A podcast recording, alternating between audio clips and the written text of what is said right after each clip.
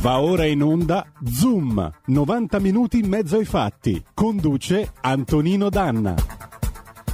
Amiche e amici miei, ma non dell'avventura, buongiorno! Siete sulle magiche, magiche, magiche onde di RPL, questo è Zoom, 90 minuti in mezzo ai fatti, io sono Antonino Danna e questa è la puntata di mercoledì 5 gennaio 2022, anno di grazia. Oggi Umberto Eco avrebbe compiuto 90 anni, ci manca la sua erudizione, ci manca la sua capacità di scrittura e di interpretazione dei segni. Egli era un semiologo, soprattutto ci manca quello che nel suo Dalla periferia dell'impero, che è una raccolta dei suoi scritti degli anni 70, eh, ci manca quel metodo che lui ha preso studiando Tommaso d'Aquino lui diceva mi ha curato dalla fede e per questo era diventato ateo, ma al di là di questo lui sosteneva che Tommaso d'Aquino gli avesse insegnato ragionare con pulizia, con conseguenzialità.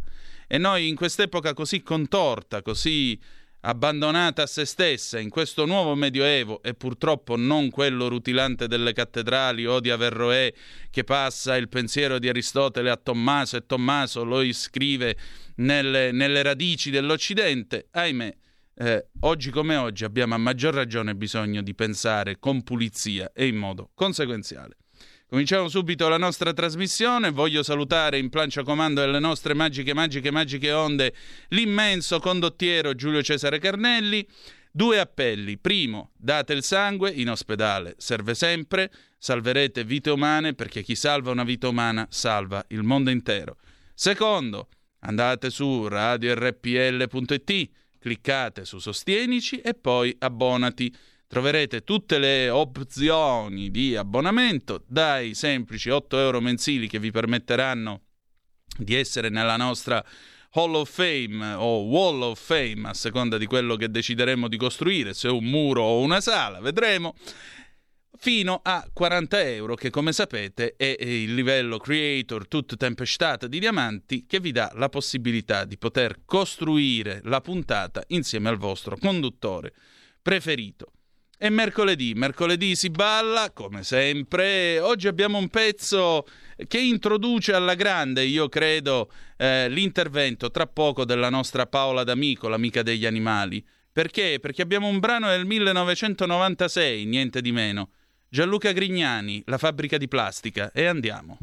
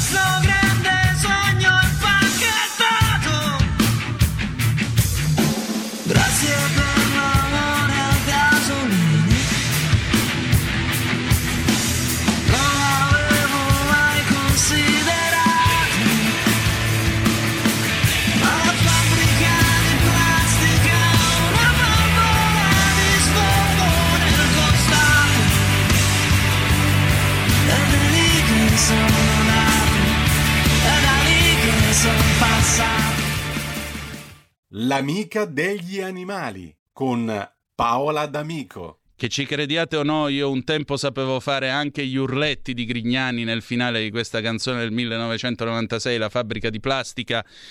Siete sempre sulle magiche, magiche, magiche onde di RPL, questo è Zoom 90 minuti in mezzo ai fatti, Antonino Danna al microfono con voi e perché abbiamo messo la fabbrica di plastica del 1996 dell'immenso Gianluca Grignani? Eh, perché noi abbiamo qui la eh, grandissima Paola D'Amico che tra poco ci parlerà appunto di plastica. Paola, buongiorno, buon anno, ben trovata. Grazie Antonino, ben trovate tutti e tutti, radioascoltatori e radioascoltatrici, grazie per il grandissimo, in realtà sono abbastanza piccola. sì, parliamo di plastica perché dobbiamo ricordarci che tra pochissimo, il 14 gennaio, entra in vigore la direttiva che basta anche qui in Italia, via piatti plastica, anche monouso, bicchieri, mm, eh, posate, riscopriamo gli antichi costumi nei piatti di ceramica. E ehm, dobbiamo parlare di plastica perché sono dei studi interessanti e comunque diciamo che eh, abbiamo tra i problemi, non c'è solo la plastica, anche le microfibre, rilasciate le mascherine e, mh, che stanno com- cominciando a preoccupare i ricercatori. E quindi mh, abbiamo, diciamo, parliamo di plastica sotto tre profili. Il primo appunto è quello delle mascherine. Mm. misurato non soltanto l'impatto che le mascherine, che anche di plastica sono fatti, hanno sul, sull'ambiente, sul mare, e ehm, rilascia a mano anche invecchiato le mascherine dei ricercatori di Cocca con il nostro Paolo Galli, l'hanno invecchiate ehm, per capire cosa succederà a lunga distanza, perché adesso ci preoccupiamo della massa critica, le vediamo, finiscono per strada, finiscono poi in acqua, stanno già, li stanno già trovando, rintracciando, ma il problema è capire cosa succederà quando invecchieranno. E allora le hanno prese mm. e le hanno invecchiate in laboratorio utilizzando gli stessi meccanismi che si hanno nell'ambiente sotto pressione dell'acqua, del freddo, della, delle, delle intemperie e del sole, dei raggi UV. Ed è uscito fuori che eh, invecchiate, eh, per effetti appunto dei meccanismi prolungati anche del moto ondoso, avviene un rilascio spaventoso di microfibre. Una singola mascherina esposta a luce UV per 180 ore è in grado di rilasciare centinaia di migliaia di particelle del diametro di poche decine di micron. Poche decine di micron possiamo immaginare, chiunque può capire, che vengono inevitabilmente assorbite da altri abitanti. Salute. Parlando di plastica, chiaramente la salute se ne va. Paola, nel mentre abbiamo una telefonata in attesa, la prendiamo subito, così prendi certo. anche un po' fiato. Pronto? Chi è là? Sì, pronto, ciao, sono Fabrizio di Sabbio Chi si rivede? Come stai? Sì, io sto bene, non posso lamentarmi. Dimmi tutto. Penso di avere un raffreddore, ma io soffro di sinusite, perciò mi accompagna tutti gli anni, pertanto non sto lì poi a pensare così male. Mm. E per il resto tutto ok, dai, tu stai bene? Sì, non mi posso lamentare. Oggi poi sono venuto giù in studio e... ed è sempre bello essere qui in studio a fare la radio perché la radio fatta da qua, l'Italia da qua si vede in modo diverso, quindi... Sì, esatto. Ed è sempre, è sempre emozionante. Sì.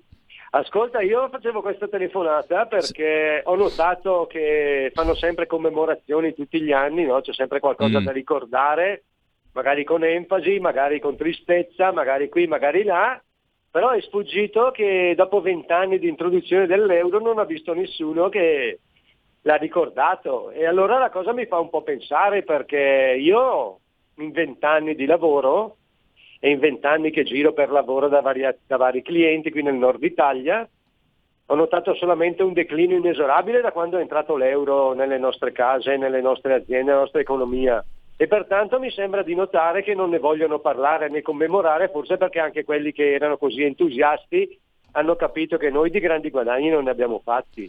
Siamo Ma... quelli che ti hanno smenato più reddito, all'opposto dei tedeschi o dei francesi o degli olandesi, e qui si vede la solita ipocrisia italiana, no? che quando c'è da enfatizzare o da rivendicare vittorie sono sempre in primo piano, però su questa qua nessuno che va a intervistare Prodi a dirgli fammi un bilancio di quello che è successo in vent'anni alle famiglie italiane, agli operai, ai pensionati e vediamo se è andata come pensavi tu.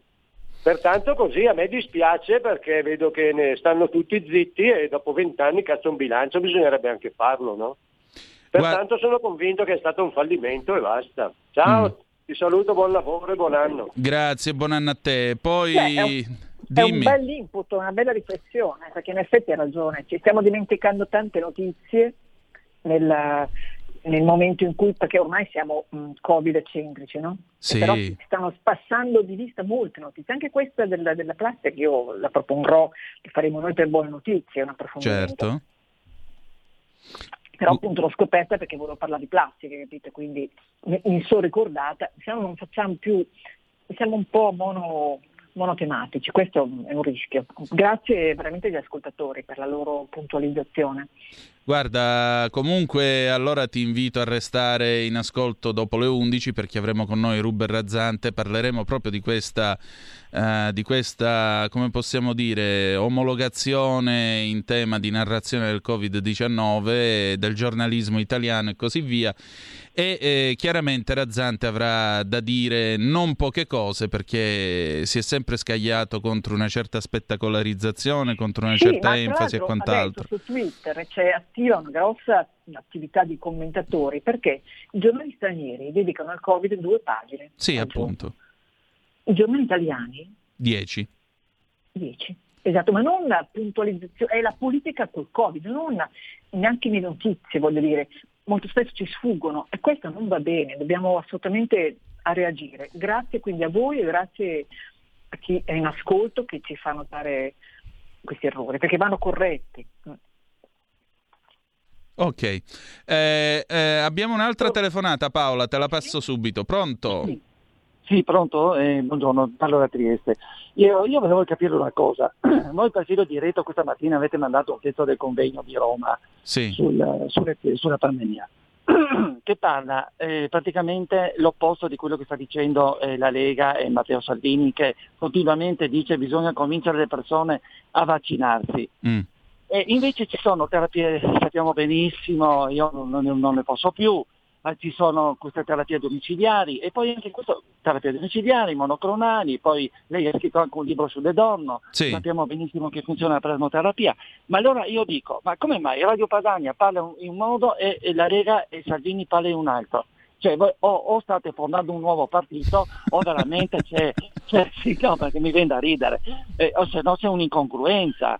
Io, io veramente, eh, adesso i 10 magari sarà, eh, faranno l- l- l'obbligo vaccinale. Io ho un presidente del, eh, della regione, Federica, che è fuori di testa perché vuole vaccinare tutti. Eh, ma dico, anche in questo convegno questa mattina hanno detto ci sono cinque farmaci per curare le persone, che il vaccino, a questo punto il vaccino dovrebbe essere eliminato. E invece no, e continuate sempre, cioè non voi, eh, Salvini, la Lega, continua sempre a dire che bisogna convincere la gente a vaccinarsi, ma allora io veramente la gente non capisce più niente.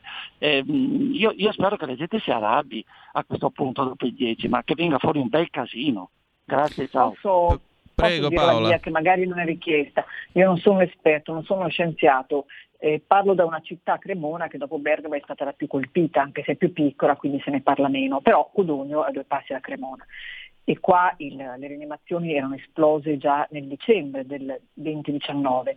Ho tanti amici rianimatori che da due anni non escono da lì, da quelle rianimazioni che sono già ammalati due volte. Quindi io, un conto è vale quello che si diceva un tempo per l'influenza. Per tanti anni abbiamo fatto le campagne per vaccinare le categorie fragili, gli anziani soprattutto, perché in inverno, tutti gli inverni si ricordate, i giornali erano pieni di notizie in cui gli ospedali scoppiavano, i pronto soccorsi scoppiavano, nessuno, tutti finivano in ospedale perché finivano in ospedale la gente con, con l'influenza che aggravava situazioni già critiche e non è che un tempo di influenza non si morì, si moriva di influenza che era una concausa di altre patologie, che aggravava altre patologie.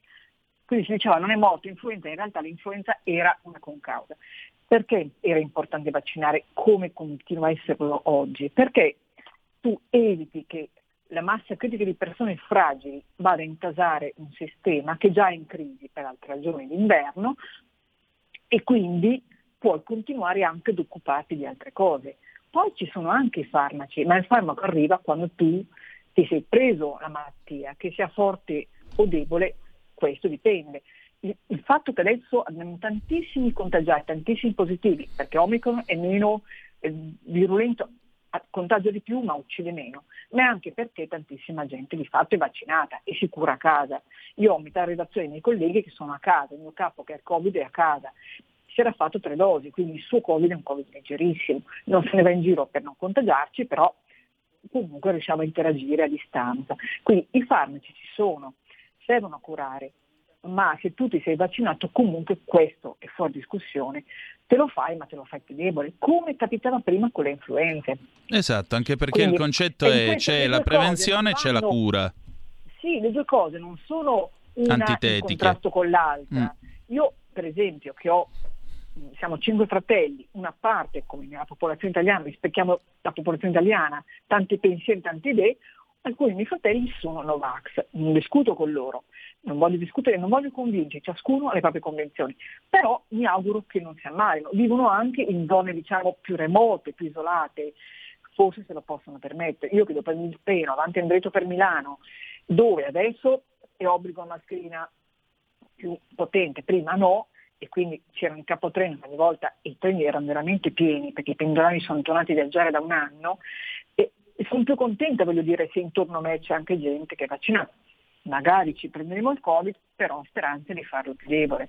Esatto. Perché se poi tu hai già una certa età, altre patologie, altri problemi, poi ci sono anche i farmaci, per fortuna arrivano i farmaci. Non sono in contrasto le due cose, diciamo esatto. che sono approfondimenti da seguire. Dobbiamo cercare di farci la nostra opinione poi credo che chi sta al governo o comunque debba seguire lì, insomma, perché un po' di responsabilità ci vuole. Allora, Paola, noi siamo a due minuti dalla fine Torniamo di questo spazio. Chiudiamo con questi batteri. Come si fa a mangiare sta plastica? Allora, primo abbiamo visto che appunto in questa grande isola di plastica ci vivono gli animali e quindi il timore è che i rifiuti plastici nel 2050 raggiungeranno 25 miliardi di tonnellate. Mm?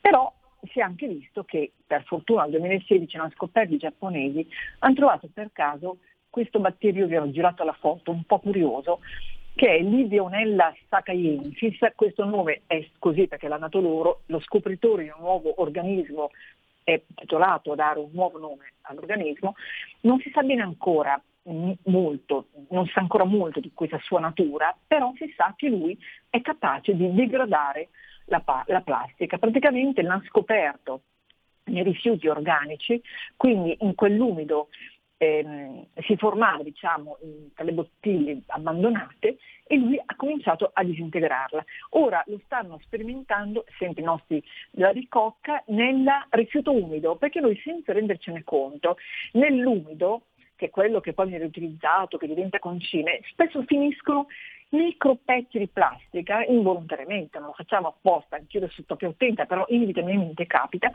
e quindi quell'umido non è un buon umido, non possiamo ributtare nell'ambiente la plastica. Usando questa idonella sacaiense si ottiene il degrado diciamo, della plastica e quindi l'umido diventa un vero umido. E questo è interessante, questi batteri si nutrono di plastica. Basta e questo è quanto. Cioè diciamo usa il carbone che c'è dentro la plastica come nutrimento, la sgretola, esattamente col meccanismo che usano i licheni con la roccia che la trasformano in terra. Certo. Poi altri batteri partecipano a questo banchetto, diciamo l'ambiente può tornare a essere un pochino più accettabile, insomma. Benissimo. Ma questo vi invito a ricordarvi il 14. E questa è la cosa più importante. Paola, io ti ringrazio molto come sempre. No, ringrazio io voi veramente. Ah, figurati. Figurati, qua siamo sempre a disposizione. E noi ci ritroviamo mercoledì prossimo, ok? Ok. Arrivederci a tutti. Grazie, Grazie, cara e buon lavoro. E adesso noi, ladies and gentlemen, ce ne andiamo in pausa, dopodiché avremo il faccia a faccia con Ruber Razzante pochi istanti di stacco e poi torniamo con un pezzo del 50, Leroy Anderson, The Typewriter, a macchina per scrivere. A tra poco. In quanti ti promettono trasparenza, ma alla fine ti ritrovi sempre con il bollino rosso e non puoi dire quello che pensi. RPL, la tua radio. Non ha filtri né censure. Ascolta la gente e parla come la gente.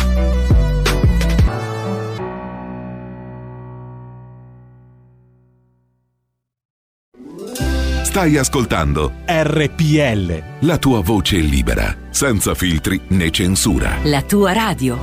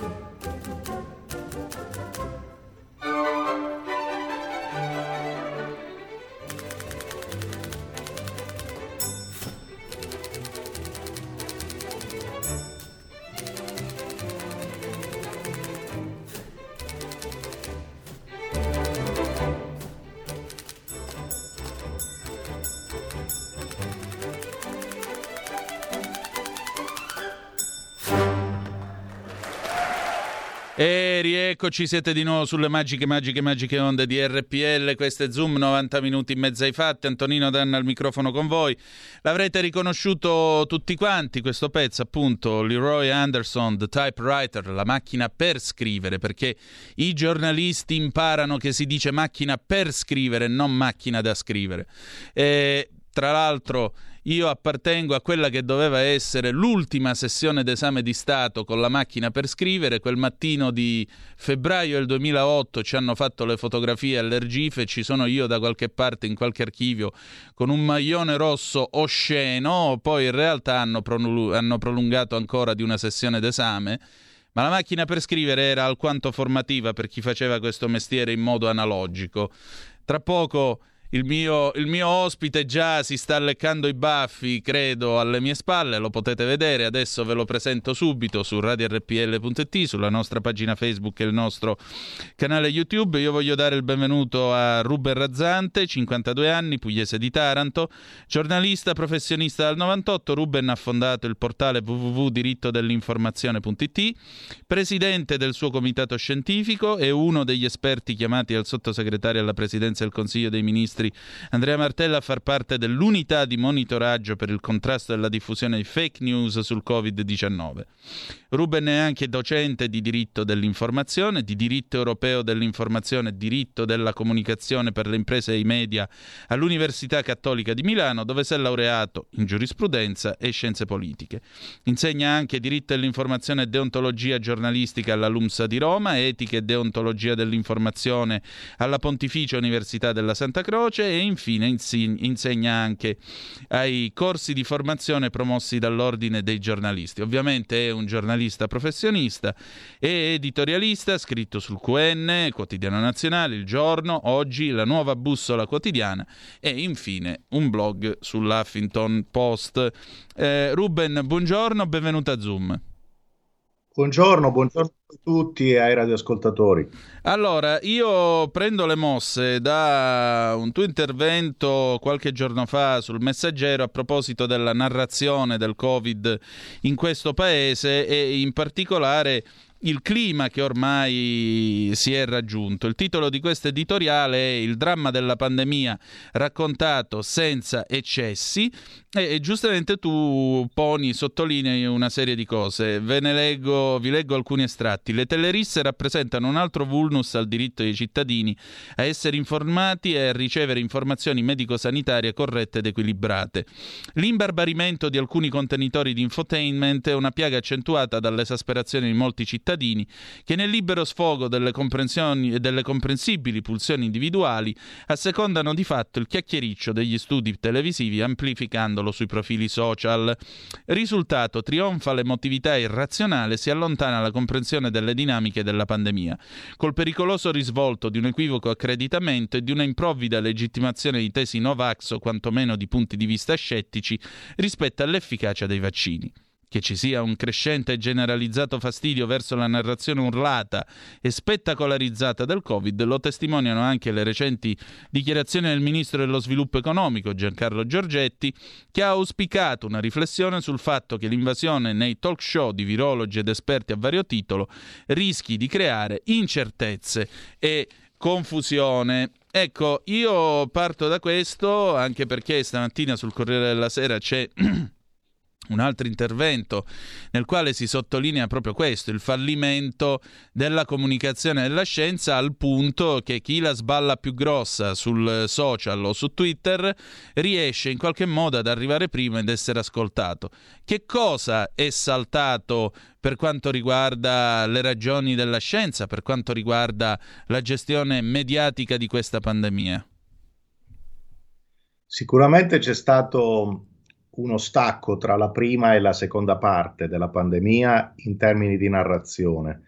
La pandemia ci ha preso tutti di sorpresa nel marzo del 2020, quando c'è stato il primo lockdown, i giornalisti dai luoghi del contagio e della sofferenza hanno raccontato a tutti i cittadini italiani la pandemia come meglio hanno potuto. È stato un lavoro eh, quotidiano, meticoloso, difficoltoso, reso ancora più difficile dal rischio del contagio e dalla precarietà delle condizioni logistiche nelle quali lavoravano i giornalisti. E quindi in quella prima parte io credo che ci sia stato un racconto sincero, spontaneo eh, e anche documentato su quello che era l'andamento del virus. Eh, dopo l'estate del 2020, secondo me, è cominciata un'altra partita eh, nella quale sono entrati comunque in gioco degli altri interessi, qua- nella quale eh, partita sono entrati anche eh, sono entrate le logiche del, dello share, dell'audience eh, e quindi quello che io chiamo anche in quell'articolo che tu citavi, Festival virolo- della virologia, reti unificate, è diventato un po' il, eh, diciamo, la bussola eh, che ha ispirato la narrazione quotidiana del Covid. Chi la sparava più grossa otteneva un uh, maggiore spazio mediatico e quindi si è mh, eh, innescata questa spirale sensazionalistica che ha prodotto disinformazione.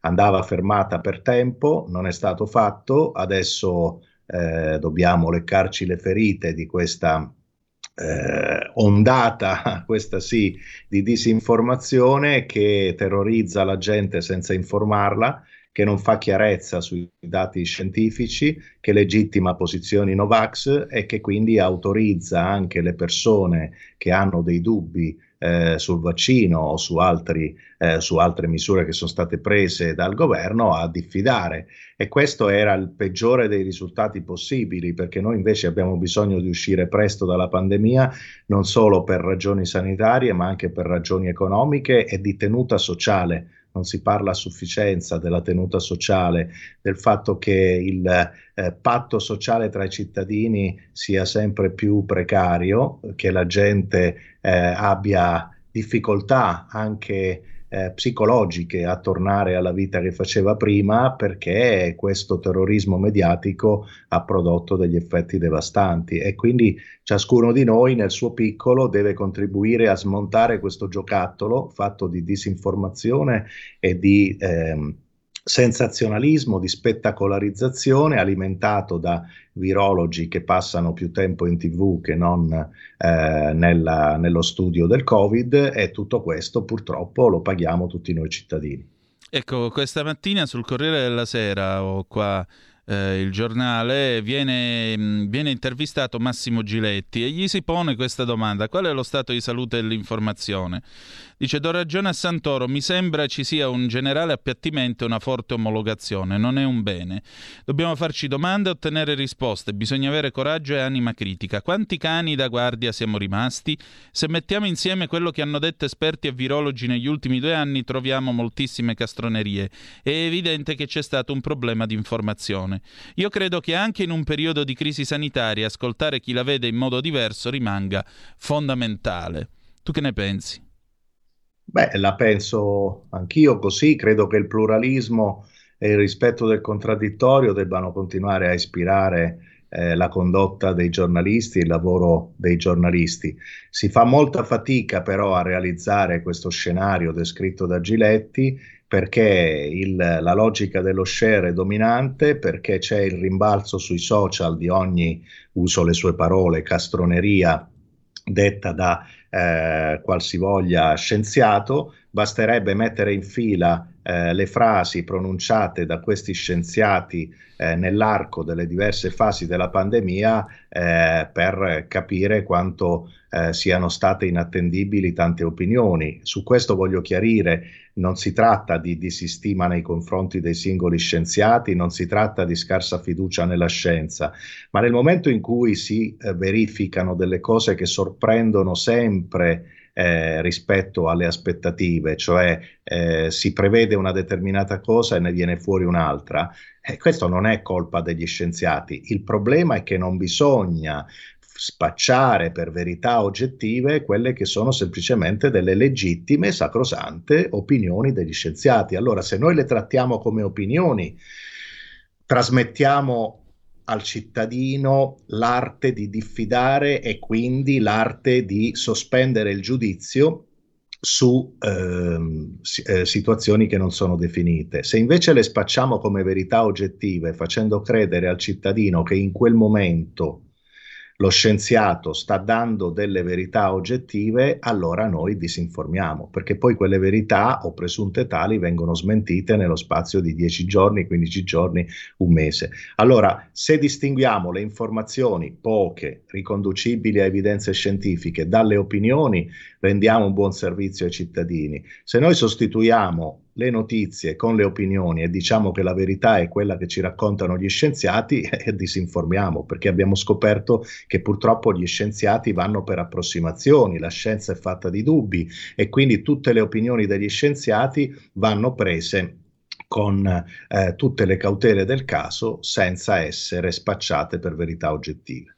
Ecco, a maggior ragione io mi permetto di fare una piccola nota a margine a quello che tu hai detto. Più volte nel corso di questa trasmissione io ho detto che c'è stata eh, una balcanizzazione dei virologi, perché ormai c'è una divisione in tribù. Ci sono quelli di rito burioniano, eh, rito bassettiano, i tarriani, quelli che lo ha detto Montagnier, quelli che eh, lo ha detto questa e quest'altra ancora su vari portali, realtà e quant'altro che tutto sono fuori perché testate giornalistiche registrate e quindi non hanno nessuna responsabilità a differenza nostra, perché se io domattina mi alzo e dico da, dai microfoni di questa radio che eh, non bisogna vaccinarsi e bisogna farsi la candeggina perché col vaccino ti becchi il 5G, se qualcuno poi si beve la candeggina io passo i guai. Eh, mentre invece se lo faccio su noncelodicono.com e non sono un giornalista, non ho molti, molti problemi direi. Mm, eh, l'altra cosa che io volevo sottolineare e sulla quale vorrei appunto sentire il eh, tuo parere.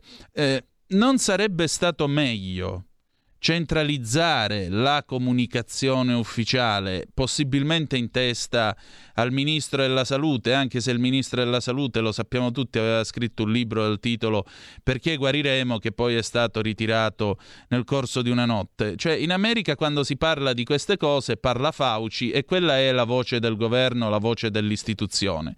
Mentre invece in Italia abbiamo avuto conferenze stampa a luna di notte, eh, interventi di chiunque, interventi, interviste a chiunque, i giornali italiani ogni giorno aprono con 10 pagine sui contagi, abbiamo superato la soglia dei 100.000, abbiamo superato la soglia dei 200.000, abbiamo superato questo, abbiamo superato quello. Poi leggi le interviste che vengono fatte all'interno a virologi, medici e quant'altro, no, però gli ospedali e le terapie intensive per adesso stanno reggendo, vaccinatevi, se vi vaccinate diventa eh, una specie di, eh, di febbre, non avete il problema di finire in terapia intensiva. Allora, perché da un lato mi devi dire ce ne sono quota 200.000, abbiamo superato questo, abbiamo superato quello, se poi chi è vaccinato appunto eh, ne risente molto meno rispetto a chi vaccinato non è, tanto per cominciare. E secondariamente, ripeto, non sarebbe stato meglio avere una comunicazione centralizzata in testa a una sola persona che avrebbe dovuto parlare per le istituzioni e basta?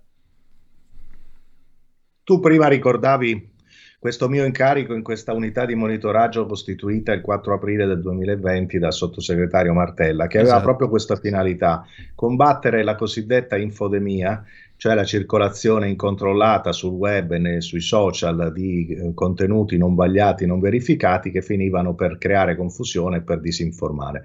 Abbiamo fatto un grande lavoro, io e questi altri sette esperti, lavoro peraltro a titolo assolutamente gratuito per spirito di servizio al nostro paese, abbiamo prodotto un documento che è consultabile da tutti i cittadini sul sito del Dipartimento Informazione Editoria, si chiama Programma Operativo 9 giugno 2020, nel quale avevamo indicato proprio alcune possibili soluzioni contro le fake news e contro questa disinformazione. E una delle soluzioni era un po' quella che citavi tu, non una centralizzazione eh, dogmatica, autoritaria, per carità, però una creazione di un hub unico nel quale far confluire tutte le FAC, tutti i dubbi, tutte le perplessità eh, dei cittadini sui singoli punti, da quello dell'ammoniaca a quel che era il più bizzarro, insomma, ma anche altri un po' più borderline di dubbia eh, risoluzione, e, e, per cercare di eh, dare al cittadino una voce unica su alcune questioni pratiche eh, che andavano seguite eh, in modo pedissequo e che non, non, sono state poi seguite per scongiurare il rischio che si diffondessero questi contenuti di dubbia autenticità. Allora, noi avevamo proposto di creare questo hub unico nel quale far confluire queste FAC. Ovviamente doveva essere gestito dall'istituzione, quindi dal governo. Avevamo chiesto al ministro Speranza di utilizzare maggiormente il canale YouTube del Ministero della Salute per fare degli spot di 30 secondi indirizzati alle fasce più giovani per sensibilizzarle sull'uso della mascherina, il lavaggio delle mani, eccetera. Cioè tutte queste cose noi le abbiamo proposte subito dopo la prima ondata, maggio-giugno del 2020. Ecco. Hanno preso atto di queste cose eh, ci hanno fatto i complimenti, hanno preso questo documento e l'hanno messo nel cassetto. Insomma, Quindi, detto pass- questo, che, cosa, che cos'altro possiamo auspicare? È chiaro che poi eh, quando, non, quando le cose vanno male ci si ricorda delle opportunità perse. Io credo che questa sia stata un'opportunità persa. Certo, imputabile al governo precedente, ma poi non mi pare che il governo attualmente in carica abbia fatto molto di più da questo punto di vista della comunicazione istituzionale. Quindi credo che sia proprio un problema di cultura mm. che va oltre le singole eh, maggioranze politiche e che investe proprio il rapporto tra cittadino e istituzioni, quindi il tema della comunicazione di pubblica utilità, neutrale, senza secondi fini, senza fini propagandistici e quindi al servizio del cittadino. Ecco, mi pare che manchi proprio questo. Passami la battuta, vi hanno mandato da FAC a FAC off. Eh, che in inglese è una frase non molto salottiera, però voglio dire. Eh, senti Ruben, mh, mm, qui sono arrivati due, sono arrivate due, due, WhatsApp da parte dei nostri ascoltatori al 346 642 7756, poi se volete intervenire per telefono 0266203529. Allora, Walter mi dice, ciao Antonino, ti giro un'informazione, i vaccini a RMNA sono ancora in fase sperimentale Natale. Prossimo step 23 dicembre, altro step luglio 24. Eh, appena sentito su RPL, chiedi al tuo interlocutore se Draghi, quando ha detto che, no, che chi non si vaccina è un suicida omicida, ha detto una fake. Poi Eh, ciao Antonino, rispondo, la paura è funzionale al governo di poter fare quello che vuole limitando la democrazia, Maurizio. Eh, mi sembra che sia un accorto spaccato della situazione di questo paese, della gran confusione che regna sotto il cielo. Io non entro nel merito di queste due frasi, certamente prendo atto che queste legittime opinioni che sono state espresse da due eh, ascoltatori eh, sono lo specchio della frattura che si è creata nella società e che è una frattura molto pericolosa imputabile sia a scelte sbagliate fatte dalle autorità sanitarie, sbagliate ovviamente dal mio punto di vista, poi può darsi che qualcuno le reputi giuste, io molte cose le avrei fatte, altre, altre non le avrei fatte. E sui vaccini non entro nel merito perché non sono uno scienziato e non sono in grado di dire nulla sui vaccini, eh, dico semplicemente che eh, non c'è stato da parte delle istituzioni una cura particolare per la comunicazione di pubblica utilità che avrebbe frenato questa eh, anche balcanizzazione, uso la tua parola che tu hai sì. usato per i virologi, io la uso per, le, per, i gruppi sociali. All'inizio c'era la divisione tra i garantiti e i non garantiti, quelli che potevano permettersi di stare a casa perché avevano uno stipendio, avevano eh, delle rendite familiari, avevano la possibilità di chiudersi in casa e si facevano maestri su quelli che dovevano per forza uscire per poter mantenere i figli a scuola e poter portare il, il i, i soldi a casa. No? Allora, oggi si sta invece riproducendo questa frattura su più ampia scala eh, tra persone che diffidano delle scelte fatte delle, dalle istituzioni e persone che invece sono allineate con le istituzioni. Ma state attenti perché non è affatto vero che i vaccinati e quindi il 92% della popolazione che si è vaccinato sia allineato a quello che hanno deciso le istituzioni. Non c'è una sovrapposizione tra vaccinati e filogovernativi. Anche chi si è vaccinato, sono tantissime le persone che pur essendo vaccinate esprimono delle forti critiche e sono più allineate alle opinioni che avete letto adesso eh, da WhatsApp che non alle altre opinioni. Quindi è trasversale trasversale questo dissenso, questo disagio. Non è affatto vero che chi si è vaccinato accetti supinamente tutto quello che decidono le istituzioni, anzi ha maggior titolo per esprimere delle critiche fondate su quello che è stato fatto e quello che non è stato fatto. E io credo che queste critiche nel tempo saranno sempre più forti, più marcate, più accentuate e andranno di pari passo con il peggioramento della situazione socio-economica che già stiamo vedendo, perché certo. c'è un'emergenza socio-economica della quale non, parla, non, si parla a sufficienza. Adesso c'è l'esplosione dei contagi, c'è questa contabilità quotidiana che è uno stillicidio quotidiano, peraltro ampiamente inutile sul piano del diritto all'informazione dei cittadini perché non fornisce indicazioni particolarmente preziose se non terrorizzarli ulteriormente ulteriormente, ma non si parla invece di quanto il caro delle bollette, di quanto l'inflazione, di quanto il blocco delle attività dovuto alla quarantena applicate indiscriminatamente stiano ehm, esercitando in termini negativi sulla, sulla economia del paese. Quindi io mh, rispetto queste opinioni che sono arrivate da casa, pur non entrando nel merito, e credo che siano lo specchio di un paese sempre più diviso sul piano sociale che deve ritrovare le ragioni dell'unità. E, e credo che con queste decisioni anche eh, che riguardano eh, le misure anti-Covid non stiamo andando in quella direzione, stiamo esasperando ancora di più l'opinione pubblica. Ecco, a proposito di esasperazione, io ho detto più volte eh, nelle puntate precedenti, quando si è usciti a parlare del eh, Green Pass, L'ho sempre pensata esattamente come il professor Crisanti che è stato nostro ospite, cioè un modo surrettizio per spingere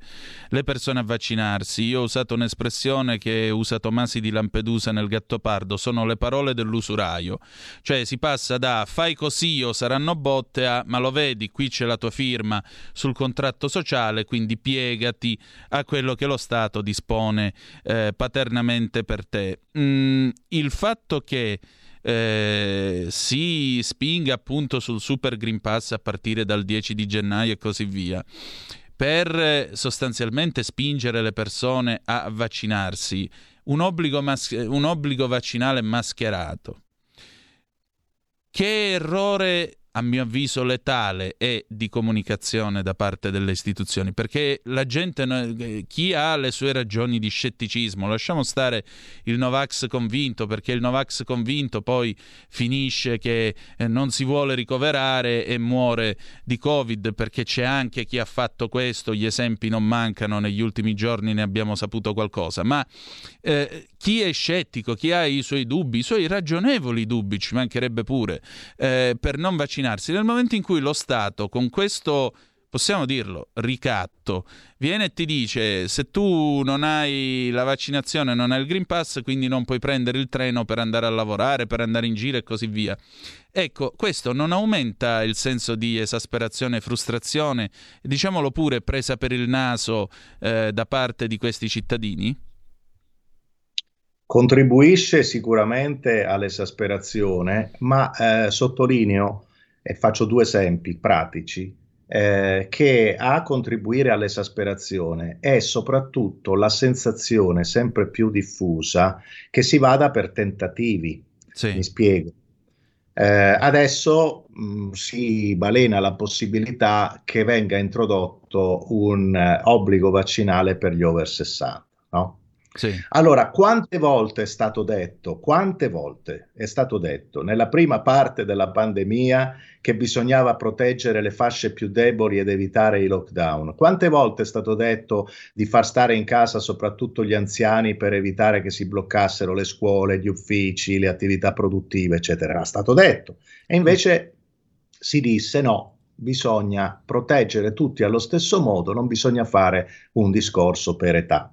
Oggi viene fuori che c'è la possibilità che si vada a intervenire sugli over 60 per costringerli a vaccinarli, no? a vaccinarsi. E sì. ripeto, questo non è il giudizio sul vaccino, sto semplicemente eh, denunciando una contraddizione. No? Quando è stato fatto eh, il primo lockdown si è detto teniamo chiusi gli anziani perché sono i più fragili e più protetti temporaneamente, un mese, due, tre, fino a quando non, il virus non allenta la morsa e poi riprendiamo a vivere. E non fu fatto, fu un obbligo generalizzato di stare a casa. FFP2.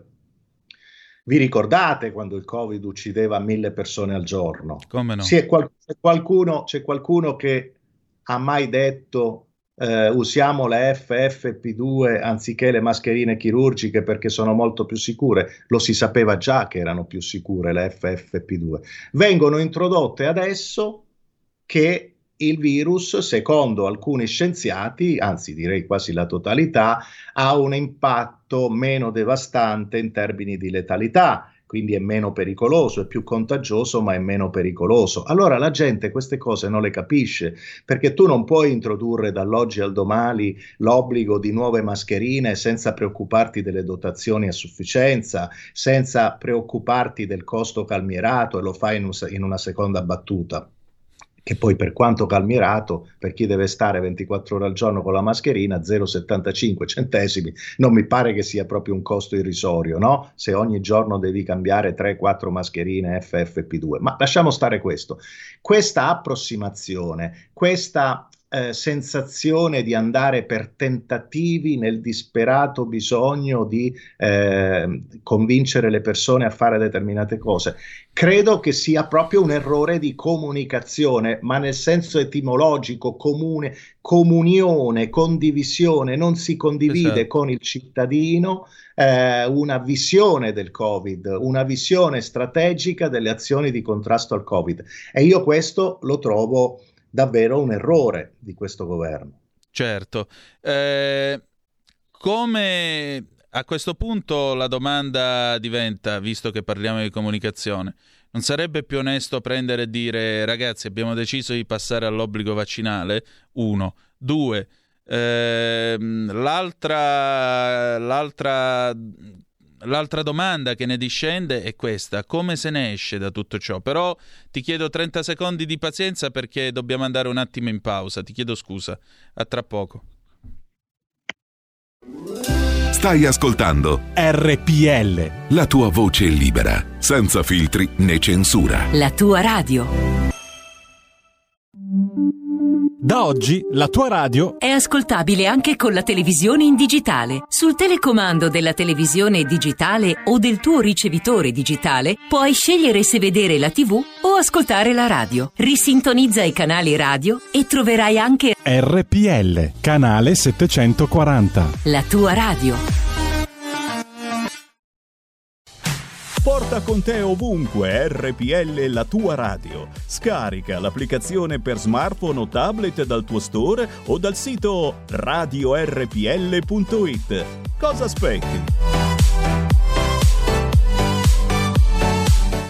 E rieccoci, siete di nuovo sulle magiche, magiche, magiche onde di RPL. Questo è Zoom, 90 minuti in mezzo ai fatti. Antonino Danna è il nostro gradito ospite, il collega nonché eh, docente di diritto e l'informazione e eh, formatore appunto eh, dei eh, giornalisti nei vari corsi di formazione promossi dal nostro ordine, Ruben Razzante. Eh, Ruben, stavo dicendo appunto, prima di passare i due interventi dei due ascoltatori che nel frattempo ci hanno raggiunto allo 0266203529. Um, a questo punto non sarebbe più onesto da un punto di vista, diciamo così, comunicativo prendere e dire ragazzi è ora di obbligo vaccinale per tutti quanti e la chiudiamo qua? Non sarebbe più onesto mettere le carte in tavola anziché andare avanti con eh, super Green Pass, super super Green Pass che mi sembra quasi eh, Corrado quando diceva il pranzo è servito, super super super campione. A quanto, a quanto deve arrivare di super il Green Pass? La decisione sull'obbligo vaccinale è una, è una, decisione di natura sanitaria, di natura politica, eh, sulla quale insomma, eh, ci possono essere eh, opinioni tutte ugualmente condivisibili. Ehm, quello che io invece eh, inviterei a fare è un'operazione trasparenza, cioè un discorso eh, molto chiaro che il Presidente del Consiglio dovrebbe fare al Paese per spiegare la situazione, per eh, spiegare il senso dei provvedimenti, magari l'obbligo vaccinale che dovessero essere presi, e per attivare un circuito di fiducia tra i cittadini e le istituzioni. Il problema più grande oggi è che ci sono sempre meno persone che hanno fiducia nelle scelte delle istituzioni. Io esatto. credo che si debba intervenire su questo. Poi, dal punto di vista giornalistico, eh, credo che il Festival della, vir- della virologia a reti unificate debba cessare in fretta. La contabilità terroristica dei dati sui contagi debba essere ridimensionata e si debba fare un po' quello che si fa in molti stati europei, cito la Germania, ma anche eh, la, la, l'Inghilterra, che pure è un, è un, modello di riferimento nonostante non sia più in Europa, cioè il, diciamo, ridimensionamento dello spazio dedicato alle notizie sul Covid perché bisogna cominciare a trasmettere un messaggio chiaro alla gente, cioè che c'è vita oltre il Covid esatto. e che noi non possiamo passare le nostre giornate a parlare solo di Covid perché dobbiamo vivere. Dobbiamo vivere la nostra vita in tutte le sue dimensioni, proteggendoci, essendo cittadini accorti, rispettando le norme dettate a protezione della nostra salute, ma continuando a fare la vita che abbiamo sempre fatto. Se non passa questo messaggio, possono introdurre tutti gli obblighi vaccinali che vogliono, ma ci sarà sempre un clima pessimo come quello che c'è oggi nel nostro paese, perché la gente non vede il senso di tante delle cose che vengono fatte e decise dalle istituzioni. È come se ehm, ci fosse qualcuno, qualcuno chiuso in una torre d'avorio a prendere decisioni per tutti, ma senza esserne troppo convinto e senza riuscire a spiegare il senso di queste decisioni. Io credo che si debba intervenire soprattutto su questi fattori. Eh, abbiamo due telefonate, pronto chi è là? Sì, buongiorno, Antonello dal Veneto, dalla provincia di Treviso. Benvenuto. Eh, buongiorno, volevo rivolgere al suo ospite un paio di osservazioni proprio in merito al senso dei provvedimenti presi e alla modalità poi di comunicazione.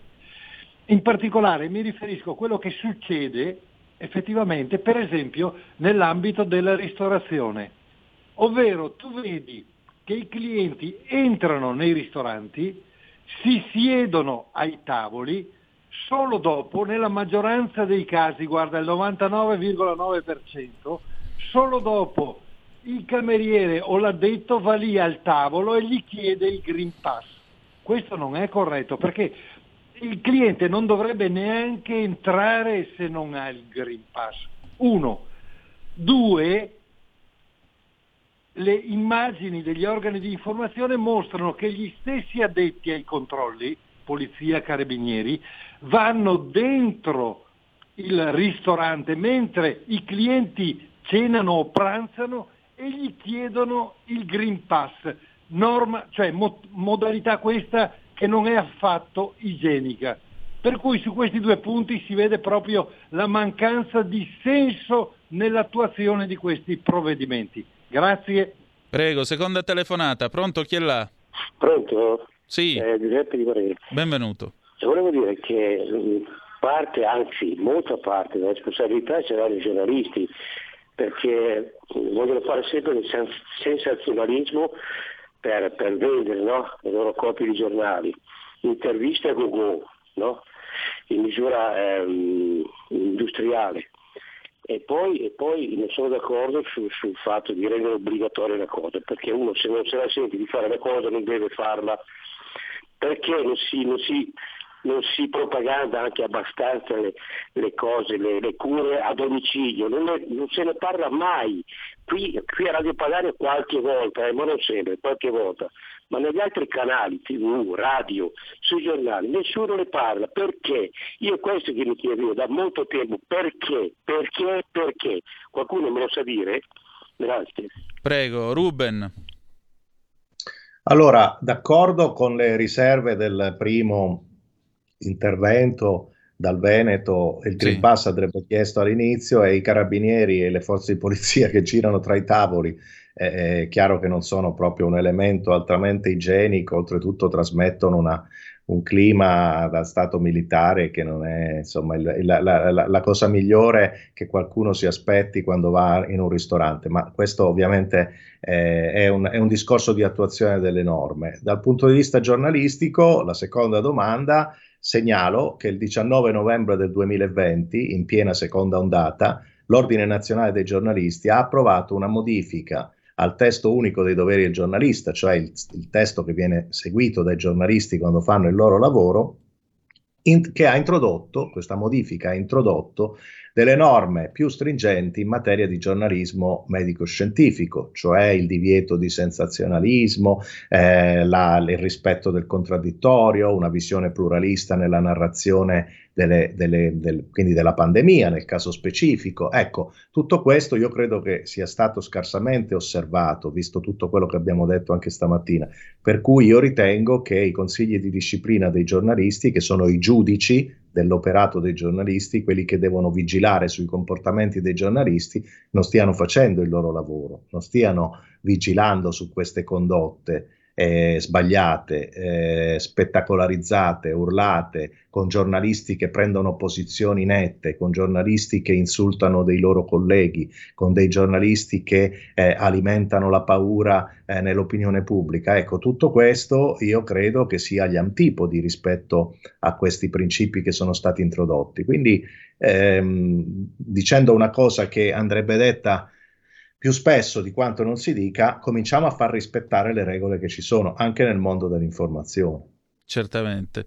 Senti Ruben, eh, passiamo per un attimo a un altro argomento e ci avviamo anche alla fine del nostro intervento. Intanto ti ringrazio del tuo tempo e della tua disponibilità. Mm, Anzi, c'è una cosa che volevo se- segnalarti prima di passare all'argomento Quirinale e più in generale al, al, all'immagine dell'Italia di questo 2022. Mm, come ti dicevo, stamattina sul Corriere della Sera c'è un intervento di Daniele Manca e Gianmario Verona che parla appunto di scienza e giornalismo, è una questione di metodo, e si chiude con questa, con questa sottolineatura.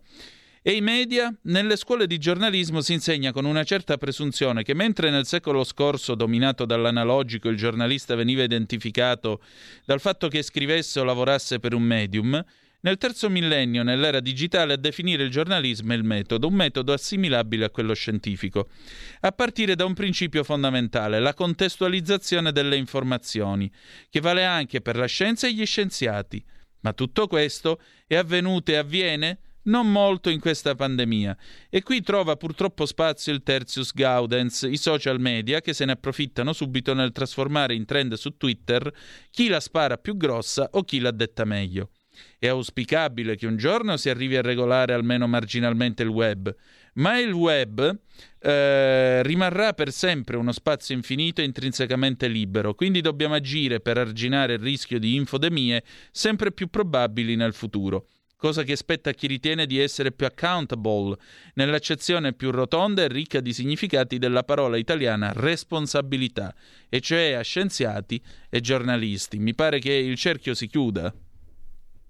Si chiude perché eh, lo spazio virtuale eh, è certamente più normato rispetto a dieci anni fa perché ci sono delle tutele, perché c'è un'applicazione puntuale di principi legislativi dettati per gli altri media. Faccio solo un esempio, la diffamazione online, se uno viene offeso non è più scoperto come 10 o 15 anni fa, ci sono tante sentenze che puniscono la diffamazione via Facebook, sui social, su WhatsApp, eccetera. Quindi le tutele ci sono, si sta intervenendo su meccanismi di responsabilizzazione degli utenti, ma molto devono farlo gli stessi utenti. Ci deve essere un'educazione digitale fin dalle scuole dell'obbligo bisogna fare dei codici deontologici e farli rispettare da parte degli ordini professionali, eh, bisogna intensificare la vigilanza da parte delle autority, sono una serie di passaggi che devono essere fatti per arrivare a quel risultato eh, auspicato da Manca e Verona. Quindi io mh, sono tutto sommato fiducioso che questa sfida la possiamo vincere nel tempo, non è una battaglia persa quella della responsabilità nel web, ma ciascuno deve fare eh, la sua parte perché altrimenti non se ne esce. E poi trovo fondate ovviamente le critiche a certo giornalismo eh, che non riesce a rendersi sufficientemente distinto e visibile rispetto al chiacchiericcio che c'è sui social. La gente fa fatica a riconoscere un post di un giornalista da un post di un non giornalista, perché il post del giornalista riflette stesso, lo stesso linguaggio scomposto e spesso privo di eh, aderenze alla realtà rispetto al post dell'avventuriero, cioè dello sciacallo che non è giornalista e che non è sollecitato da un elemento deontologico. Quindi la grande sfida è rendere riconoscibile il lavoro dei giornalisti anche quando stanno sui social. Ecco appunto, quindi mi dispiace per voi, ma ci sarà ancora bisogno di giornalisti perché, visto che stamattina abbiamo aperto ricordando Umberto Eco, quando avevo 17 anni più o meno e internet stava arrivando nelle case degli italiani, proprio Eco disse tutta questa enorme massa di informazioni non ci dà alcuna informazione, quindi a maggior ragione ci sarà sempre più bisogno di persone capaci di navigare nel mare magnum del limite tra palle e verità tra lo sciacallo, appunto l'avventuriero, come dice eh, giustamente Ruben Razzante, e, e chi eh, in qualche modo cerca di rispettare delle regole deontologiche e professionali, perché tanti sono convinti di riuscire a comunicare, però eh, in realtà questo mestiere non è una cosa così facile o così banale come qualcuno ormai crede, perché qua ormai si sono convinti in tanti che alla fine che ci vuole, basta saper dire due parole quando si accende la lucetta rossa al microfono o pestare quattro tasti sulla tastiera, so fare il giornalista pure io e non è proprio, non è proprio così. Eh, senti, ma passando al Quirinale, visto che parliamo sempre di comunicazione, il prossimo capo della, dello Stato o la prossima capo dello Stato, eh, quanto dovrà essere un buon comunicatore per provare a riannodare, ricucire una nazione e quanto è stato comunicativo il presidente Mattarella? Ogni, ogni, capo dello Stato ha il suo stile. Diciamo che eh, nella, nell'essenza della Costituzione di una Repubblica presi- eh, parlamentare come la nostra, lo stile che maggiormente si addice al capo dello Stato è uno stile più notarile, più sobrio, eh, più defilato. Eh, io associo eh, l'immagine del capo dello Stato a una persona che si fa apprezzare anche per i suoi silenzi, cioè che non è ehm, così presenzialista eh, come fu per esempio Cossiga nell'ultima parte del suo mandato, eccetera. Le picconnate. Eh? Le picconnate, come diceva lui. Ecco, noi ricordiamo quelle picconate. Io credo che eh, Mattarella, al di là del giudizio sui singoli eh, atti che ha, mh, insomma, de- dei quali è stato eh, artefice, abbia, abbia insomma, trasmesso uno stile di empatia con, amp- con un'ampia fascia dell'opinione pubblica e quindi credo che mh, lo stile di Mattarella sia sia stato uno stile mirato a parlare più alla gente che non al palazzo eh, e sia insomma uno, sta, una, uno stile eh, auspicabile anche per il prossimo presidente. È chiaro che eh, dipenderà molto da chi verrà scelto, dipenderà molto se sarà un profilo politico come era Mattarella, eh, eh, anziché un profilo tecnico, ma io credo che nell'era post pandemia eh, ci sarà indubbiamente una modifica della cosiddetta Costituzione materiale, cioè dei comportamenti concreti eh, delle istituzioni e dei cittadini, a prescindere dal testo della Costituzione formale, per cui è assai probabile che il prossimo capo dello Stato, soprattutto se dovesse essere Draghi, ehm, avrà una presenza ancora più forte nella vita dei cittadini. Eh, la gente si aspetta ancora molto eh, da Draghi, eh, gli indici di popolarità di Draghi sono molto elevati, in questo momento appare l'unico in grado di poter eh, avere già alla prima votazione il quorum eh, necessario per eh, arrivare al Quirinale, però ci sono tutta una serie di controindicazioni che sconsiglierebbero questo, questo passo. Quindi bisognerà capire in base al profilo, se sarà un profilo politico, sarà un profilo culturale, eh, sociale, eh, di altra natura, quindi tecnico, eh, se questa persona riuscirà ad entrare in empatia con i cittadini italiani tanto quanto eh, non sia riuscito finora Mattarella, che certamente eh, ha fatto il suo lavoro in un momento molto difficile per la vita del paese e io personalmente credo che lo abbia fatto anche bene. Certo. Eh, io vorrei chiudere con un'ultima domanda e grazie davvero del tuo tempo perché credo sia stata una puntata molto interessante e anche molto apprezzata dai nostri ascoltatori. Um, come si ricostruisce la fiducia nelle istituzioni? Cioè chi è Mm, il Mender, il rattoppatore di questa situazione? Chi può esserlo? Ma eh, mi ripeto, eh, mi ripeto, io credo che eh, Draghi possa avere eh, questo ruolo. Eh, tu citavi all'inizio di questa chiacchierata il, eh, i soliloqui notturni di Giuseppe Conte ecco. che avevano sicuramente un'intonazione anche propagandistica, no? Sì. Però Conte le cose le diceva, le raccontava, le cercava di spiegarle, cercava di prendersi la responsabilità, cercava di metterci la faccia. Eh, io personalmente non ero eh, favorevole a quello stile di comunicazione che eh, toglieva il sonno alla gente eh, prima di andare a letto raccontando questo clima eh, questo scenario apocalittico come quello che descriveva spesso Conte, facendo leva anche sulla paura no? che, che, che, che, teneva comunque eh, la gente sotto scacco. Io non ero favorevole a quello stile, però devo dire però devo dire che eh, le cose le diceva e quindi si assumeva una responsabilità. Ecco, io credo che eh, Draghi debba un po' eh, intervenire in questa fase in cui la gente comincia a pensare che la gestione dell'emergenza non sia stata poi così efficace come speravamo fino a un mese fa e allora come si contrasta? Rispondo alla tua domanda, dicendo la verità, e cioè che su tante cose non c'è una verità. Cioè, non so se mi spiego, se tu alla gente dici che facendo determinate cose si ottengono determinati risultati e poi purtroppo la realtà ci ha smentito perché non si, non si sono ottenuti questi risultati, perché siamo ancora in piena pandemia, allora se si fa un'operazione verità e si dice ai cittadini sospendiamo il giudizio su cose che non conosciamo fino in fondo, impegniamoci tutti perché il bene di uno è il bene di tutti e perché c'è un paese da salvare, allora se si ha la schiettezza, la sincerità d'animo e la tecnica di comunicazione giusta per arrivare al cuore delle persone chiedendo altri sacrifici, io credo che eh, la, la, la, la, situazione si possa ancora raddrizzare.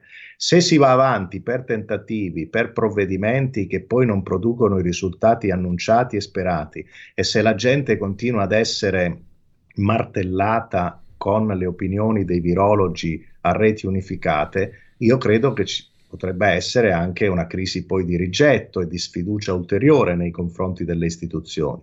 Quindi io auspico che il Presidente del Consiglio, al di là della conferenza stampa che fa quando ci sono state delle decisioni, ed è giusto che la faccia per spiegare ai giornalisti come sono andate le cose, ma faccia un'operazione verità e racconti all'opinione pubblica come stanno realmente le cose e soprattutto lanci un appello ad avere fiducia nelle istituzioni, perché è importante in questo momento avere fiducia nelle istituzioni e purtroppo ci sono tanti cittadini che anche comprensibilmente non ce l'hanno questa fiducia. Esatto, esatto.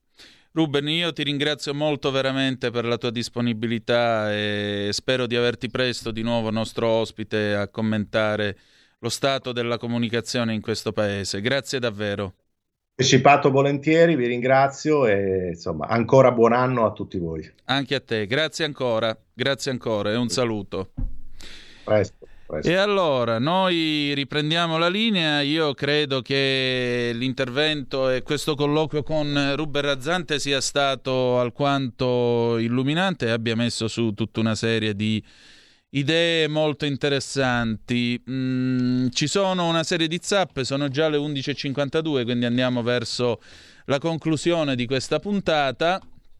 Vediamo un pochino. Chi è? Chi è qui? Lucia.